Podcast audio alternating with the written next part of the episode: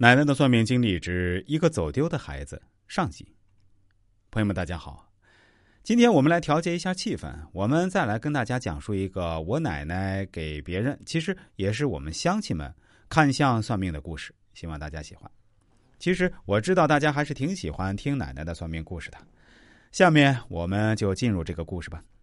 在九十年代啊，那时候的通讯还不是很发达，交通也不那么方便。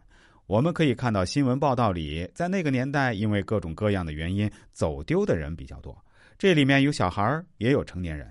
我们镇就有这么一个孩子，他的小名叫把子，家庭条件不太好，他本人也不喜欢读书，上完高一就辍学了。那时候也不过十六七岁。他父母联系了在广州打工的姑姑，买好了火车票，让他去找姑姑，跟着姑姑好好做事儿。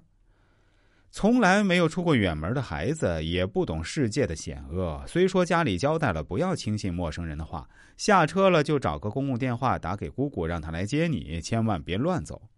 可谁曾想，这孩子就偏偏出事儿了。琢磨着把子该到了，可是等了俩小时也没等来电话的姑姑着急了。难道这孩子上错了车，还是计划有变，没有来找自己？姑姑赶紧用厂里的电话打到了把子邻居家问。我家把子有没有来广州啊？坐的是几点的车？我怎么没有接到他的电话呀？邻居一听，慌忙叫来把子爸妈。把子妈妈抢过电话问：“我家把子昨儿就坐火车去找你了呀？你是不是错过了他的电话没接到？他应该是俩小时前就到了的。